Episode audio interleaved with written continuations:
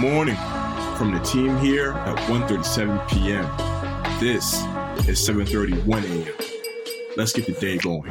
Good morning, good morning. Happy Wednesday, everyone. It's Wednesday, uh, which means we will be doing a Discord stage at noon Eastern time today, so hop in there.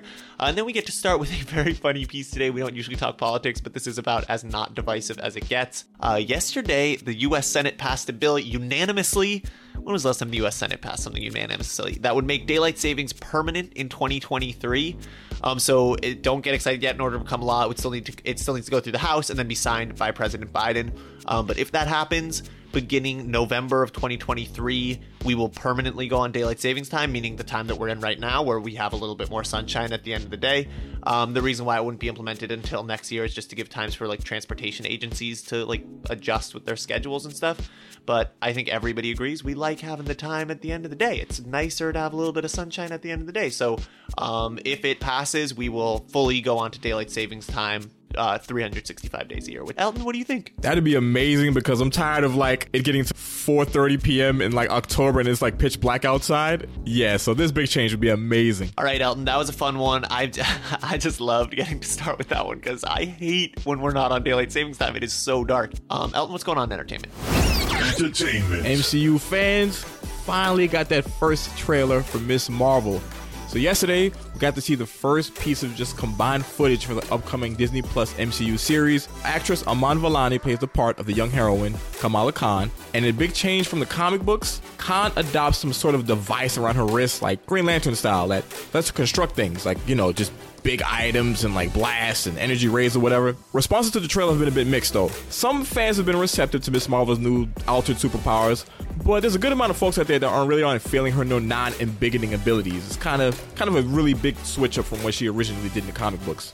I'm kind of in the middle on this one.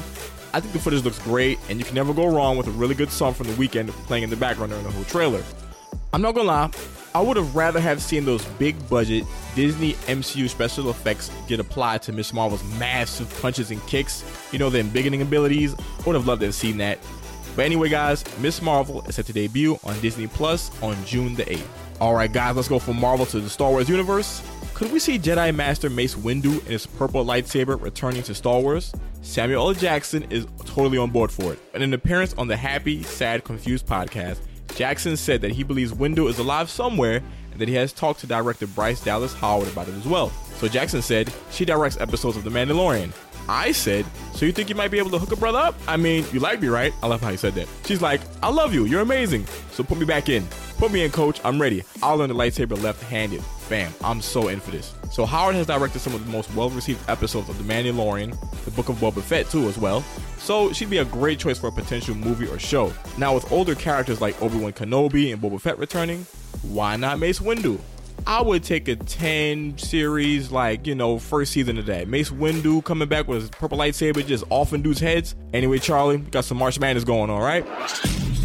Sports. Yes, sir. So today there are some play-in games for March Madness. The tournament officially begins tomorrow, but we are doing a March Madness bracket pool that you should definitely enter. We're going to be giving away t-shirts to the top three winners and the winner of the pool will also receive a 1:37 p.m. crew neck. To sign up, go to our Discord announcements um, or go to Bo Templin's Twitter at Bo Templin. It's free to enter, um, but if you're going to be participating in the bracket, definitely participate in ours. It should be really fun.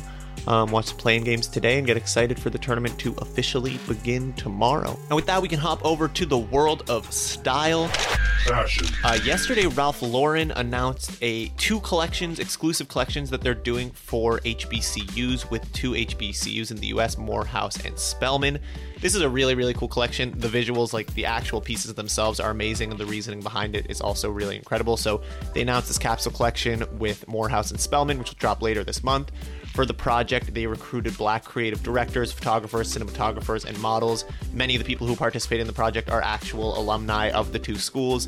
And the collection is visually, it's an ode to the 1920s and 1950s era at these schools, all of these sort of like collegiate garments. And the collection is meant to investigate this idea of who owns these clothing and these these sort of these styles. Um, because I think that there's a lot of long-standing preconceptions about certain like prep wear styles not belonging to black culture or being derived from black culture. And so this is an exploration of the fact that they actually are.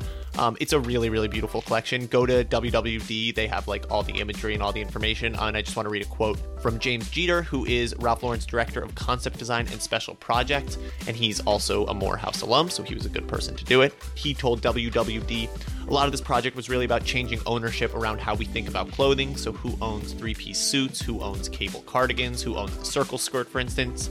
And while it's typically and historically been relegated to Ivy League schools, if you see a lot of these archival images from Morehouse and Spelman, that has really helped to inform a lot of the way that we approach not only the design, but the way that we approach the campaigns as well. Um, they're also going to launch a corresponding short film later this month that will be reveal a lot of these archival images.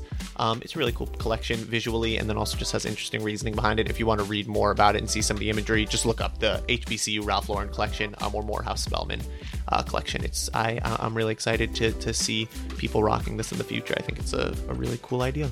And that is it for today's episode. For more detail on these stories and more, head over to 137pm.com or follow us on our social media platforms. Make sure you hop in the Discord so you can chat with us in the community. We'll be back tomorrow. As always, remember, stay curious.